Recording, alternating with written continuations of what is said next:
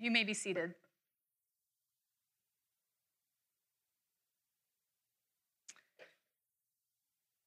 Well, we are continuing on in our Growing Up Sacramental series.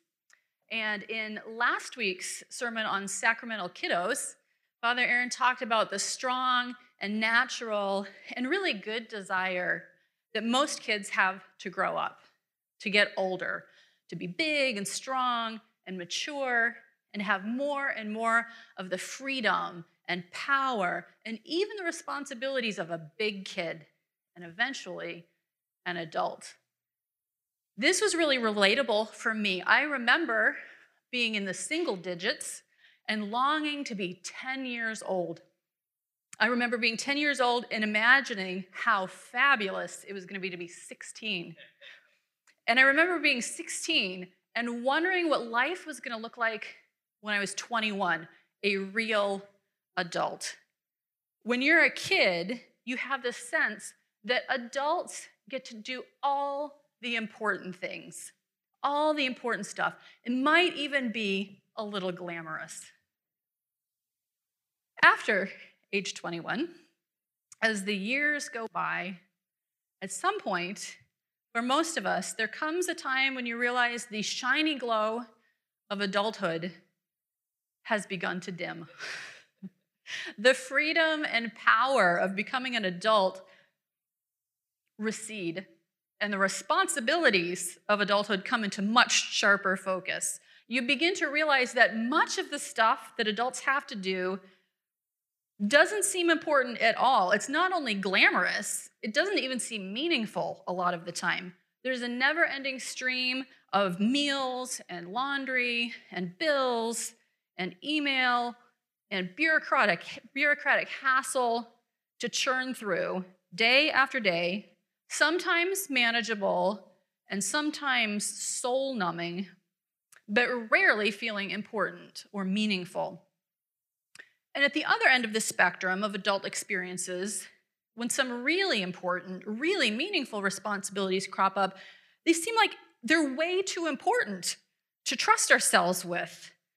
You may have had the experience when something really big is going down. Maybe it's a medical crisis, maybe a friend contemplating suicide or a crisis pregnancy. There's a huge blowup at work, and you look around for the grown up in the room, the one with the wisdom and the experience and the stability to deal with it, and you realize with a sinking heart that you are the adult in the room, and you are terrified that you do not have what it takes. Coming of age is a phrase that describes that move from childhood or adolescence into adulthood. And in literature and film, the arc of a coming of age story involves a young person leaving home, literally or figuratively, overcoming, facing the scary challenges of adulthood and processing the disillusionment of growing up and then returning home, wiser and more willing to make positive changes in his or her world. Coming of age, when it happens, is a beautiful and a powerful thing. And many cultures have special rituals to mark this transition. In the church, coming of age is even more than that. It involves an active response to the call of a holy God on our lives.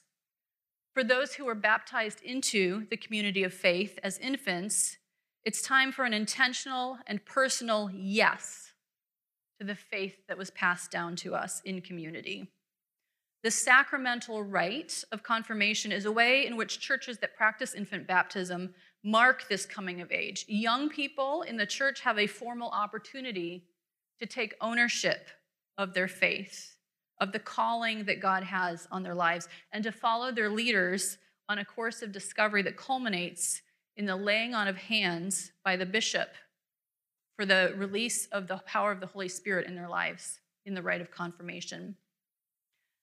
But just as new life in Christ begins at baptism, but continues on and on after it, Facing the challenges of adulthood, the coming of age, is marked at confirmation, but it continues through a lifetime.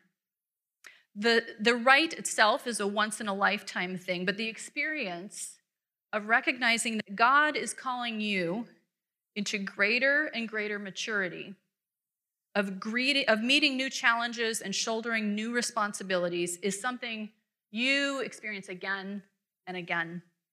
Think of the elderly patriarch Abraham, called by God at 75 to leave his estate behind and face a new challenge of leading an enormous household on a crazy nomadic journey. Or of Elizabeth, who was called to transition to motherhood for the first time, well past childbearing years.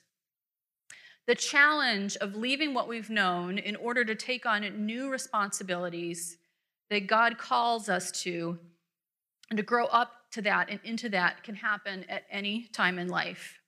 And almost every time, it's daunting. So, this morning, we're going to sit with a young man named Timothy as he reads a letter from his mentor, Paul. Timothy, at this point, has already been ordained as a minister of the gospel. And there's actually a really strong overlap between ordination and confirmation, and we'll go into that a little bit later. But even though Timothy has been ordained, he is facing a new challenge in his life and his ministry, and is, he is in need of some spiritual confirmation. To confirm means to strengthen with, confirm, to strengthen. Paul is writing to his spiritual son Timothy from prison. Timothy knows that Paul knows that he will be soon executed by Emperor Nero. Paul's time on earth and his ministry here on earth is ending, and the spiritual torch of leadership is passing on to Timothy and his generation. It's not an easy time to be a Christian in the season that Timothy is called up and into adulthood. In fact, this letter, even though it's only a few chapters long, references suffering and shame more than any other book in the Bible. The world that Timothy is inheriting from Paul is one where, if he chooses to follow Christ, Timothy will not only endure suffering, as Paul did, but also the shame that accompanies suffering. In human experience, there's a deep connection between the experience of shame, of suffering, and an experience of shame. A couple weeks ago, I prayed with a woman who was traveling for business in Chicago when a car ran up onto the sidewalk and struck her. And the physical trauma of the accident and the two emergency surgeries that followed it brought up a lot of guilt and a lot of shame for her. She kept replaying the accident in her mind, trying to figure out if she could have made different decisions, if she had done something, um, she could have done something else that would have prevented it. As a young adult who ought to be making her own way into the world, she was now going to be almost totally dependent on her mother, who was recently widowed. There's shame that comes with suffering. Uh, where we feel weak, we feel shame. And Timothy was coming of age in a time where being a witness to Christ meant that suffering and shame was going to dog his steps. Not only that, this letter describes Timothy's world as a place where people are departing from the truth, mishandling the truth, turning away from the truth, opposing the truth. Timothy, in his calling, was called to contend for truth in a context where truth was hotly debated, vigorously contended. In all of these ways, the world that Paul was leaving to Timothy is not so different from the world that older Christians today are leaving to the care of younger Christians. There is still a strong temptation to avoid shame and suffering that will come our way if we follow Christ. And there's still a grave need for men and women to contend for the truth of the gospel in a confusing time. We need confirmation also. How marvelous then that the same God who is calling you forward to face new challenges today is the same God who spoke through Paul to confirm and strengthen Timothy. In this morning's text, Paul has three affirmations and one exhortation to Timothy that we can be strengthened by as well. You can look in your Bibles or your bulletins at 2 Timothy chapter 1. First, Paul affirms the faith that dwells in Timothy, given to him by God through the people of God. Paul writes in verse 5 I am reminded of your sincere faith, a faith that dwelt first in your grandmother Lois and your mother Eunice, and now, I am sure, dwells in you as well. Timothy is qualified for the challenges ahead because God has given him a sincere faith that dwells inside of him. Just a little further on, Paul writes that God saved us and called us to a holy calling, not because of our works, but because of his own purpose and grace, which he gave us in Christ Jesus before the ages began. The purpose for your life, the calling for your life, is given by God, and he gives you the faith to move forward and enact it. And this affirmation is kind of a twofer. Not only is there an indwelling faith in God, but by referencing that this is the same faith that dwelt first in Timothy's mom and his grandmother, Paul is deliberately raising Timothy's awareness that he is not alone. As Paul exits this world and goes on to the next, as he passes that torch of life onto Timothy, whom he is raising up, he affirms that both of them, Paul and Timothy, are connected to those who went before. In fact, Paul has intentionally placed himself in the same stream of life earlier in verse 3 I thank God whom I serve, as did my ancestors.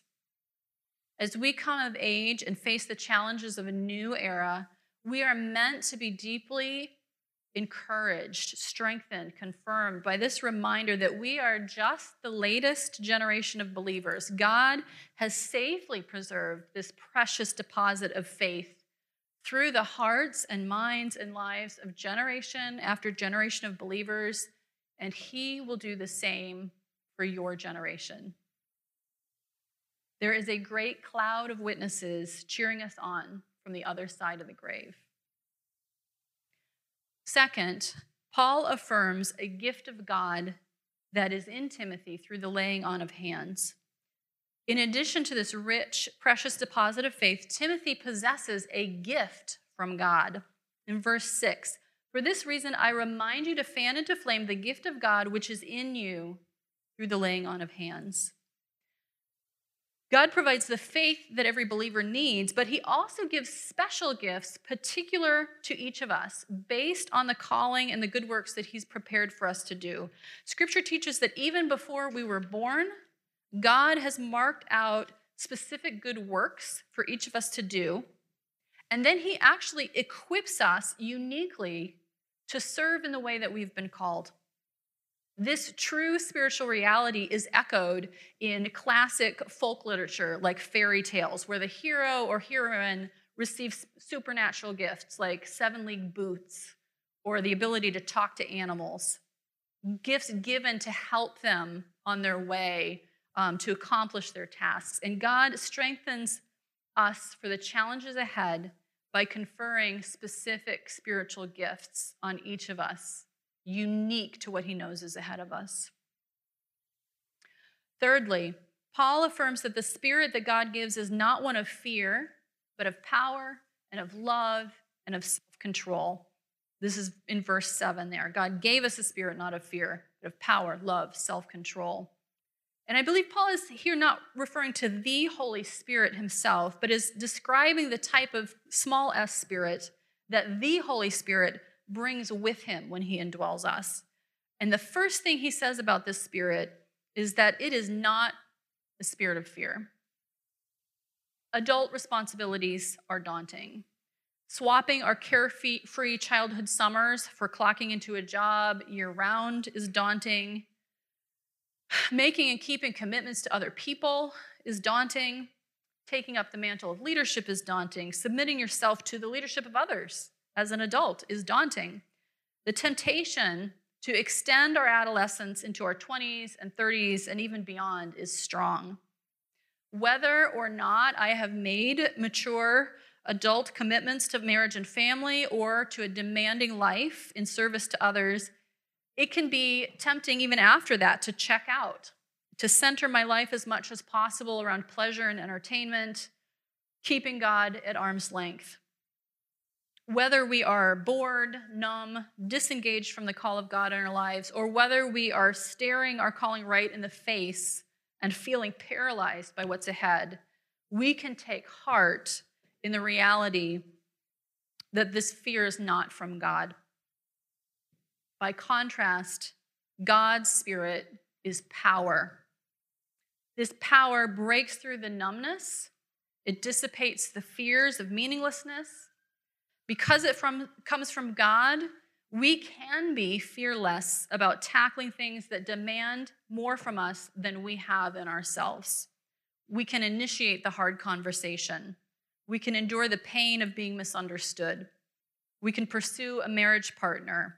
We can make the shameful confession. We can discern the truth. We can take a risk and fail and try again in the power of God's Spirit. We don't have to manufacture our own purpose, and we don't have to live into that purpose using only our own feeble resources. We are given power by the Spirit of God. God's Spirit is also love.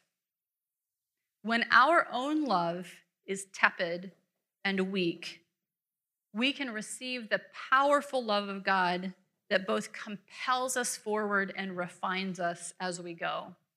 Coming of age stories are love stories. Love is what draws us out of preoccupation with self, gives purpose to mundane tasks, gives courage to face those huge challenges of adulthood. I vividly remember the experience of waking up to care for the bodily needs of infants. It was a mundane necessity. Babies need to be fed, wet and smelly diapers need to be changed. They're not exciting tasks, they are not intellectually stimulating, and there is little creative expression involved. These were inconvenient, exhausting, and often unpleasant tasks. At the same time, it is true that these mundane tasks were made not only meaningful, but joyful by love. Where there is love, there is joy in serving. That is true whether it's in the more narrow context of marriage and family, where you enter a lifetime of service to the people in your household. And it's the same in the broader context of service in the household of God, where you commit to a lifetime of service in the church and in pouring yourself out for the life of the world. Our callings are little reflections of Christ's calling. He endured the cross for the joy that was set before him the joy of glorifying his Father in heaven and of reconciling us to himself in love. The love of Jesus for us and for his Father compelled him to face into the suffering and shame of the cross. And that same love coming from God compels us forward. And thirdly, the Spirit of God is self control. The Spirit of power and the Spirit of love are regulated and directed through self control. And the word for self control might also be translated as a spirit of prudence the spirit of wisdom, the spirit of a sound mind. In ourselves, we do not have the wisdom required to fulfill our calling. We don't have maturity, we don't have the experience, the spiritual or intellectual agility to navigate the demands of adulthood. Um, the promise of God is that He provides all of that for us with His Spirit. This is the Spirit we have been given as we go out, um, particularly in a world where truth is cloudy and confusing and hotly contested, God gives us his spirit of wisdom. So God equips everyone he calls with faith and the community of faith, with gifts specific to the call, and the spirit and the spirit of love, compelling love, wisdom, resilient power, wisdom adequate for the calling, the, all of these are gifts that we receive from God. They provide the relational, emotional, and spiritual support that we need to accept the challenges of our calling. They are essential gifts and we need to receive them and rely upon them. But the reception of these gifts is not a passive activity. Coming of age, after all, is a move forward to embrace maturity, to embrace responsibility. It is an active reception. And so, with these three affirmations, we receive an exhortation. This is tucked into verse 6 here. For this reason, Paul writes, I remind you to fan into flame the gift of God. Fan the gift into flame. It's interesting to me that Paul doesn't unpack what this means in any practical terms for Timothy. If I were Timothy and feeling unsure about things, I think I'd be asking Paul to spell out just what he means by fan into flame the gift of God. But I suspect that this was intentional. This is not a prescription given. It's a checklist. It's not a checklist that Timothy can follow. Timothy is going to need to engage in the work of understanding what it means to fan the gift into flame. We are given this image, fan into flame, and left to kind of parse out what this means for ourselves. Looking at this imagery, I believe that fanning the flames of what we, we have received from God requires attention given and effort applied. Biologically speaking, boys and girls become men and women just as time passes. And it's possible to pass through our lives without attending to what the call of God might be on our lives. But if we are to fan into flame what we have received, we may do this work of attending to our lives and to the God who gave it to us. I think there are lots of ways to do that. I think it's another reason these um, this description is not uh, specific. But I'm going to pick up on these threads woven in our text that keep referencing the community of saints, the role of the church. I love how this clouds of witnesses themes is woven into this coming of age text. We often feel alone in these coming of age moments, but we have all of these reminders of the community of saints, again, praying for us, cheering us on here and elsewhere in Scripture. So we have again in verse 3, Paul's referencing his own ancestors. In verse 5, he's referencing Timothy's spiritual lineage. And in verse 6, he references the power of the laying on of hands by our spiritual authority. Whether we are worn down and numbed out by mundane, meaningless tasks of adulthood, or whether we are facing scary challenges that we don't feel equipped to handle, the church is a gift of God here for us. This Lent, our exhortation is to lean into the sacramental life of the church. We take up the disciplines of prayer, fasting, and almsgiving that we highlight in Lent. These train our attentiveness to God and to our responsibilities to others. You can also ask your city group to help you personally discern the spiritual gifts that you've been given and discern the specific calling, the tasks ahead that God might be preparing you for. And of course, as Immanuel leads us deeper and deeper into the adventure of evangelism and witness this coming year, we have a marvelous shared opportunity to grow up into a willingness to suffer shame for the sake of the gospel and the sake of love. But I want to explicitly encourage you to consider joining Immanuel's confirmation course this coming year in the fall. Um, this past fall, about 35 adults began Immanuel's first confirmation course. And next year, we'll be offering the same course again, not only for our adults, but for our older youth as well. And in this course, we spend eight months praying, learning, and stretching our spiritual muscles um, in ways that strengthen, confirm our relationship with God. They strengthen our relationship to the church, and they prepare us for the laying on of hands by our bishop, Stewart Ruch, for the release of the Holy Spirit in our lives for witness and for mission. Now, when I was preparing for ordination as a deacon uh, just over a year ago, I was at that time working on setting up the confirmation course. And I was powerfully struck by the reality that the rite of confirmation is the ordination service for the layperson. My own ordination process involved practical learning and training for my calling. It involved processing through several waves of fear and anxiety that I did not have, what, I was, the, what it took to serve um, in the life I was called to. And at the end, it offered an opportunity for my spiritual father, Bishop Stewart Ruch, to lay hands on me and to pray for the Holy Spirit to equip me for ministry ahead. All three of these experiences are available to every member of the body of Christ, not just those called to serve as clergy. Every follower of Jesus Christ is called into ministry. Every Christian is part of the priesthood of believers. Every Christian is a minister of the gospel.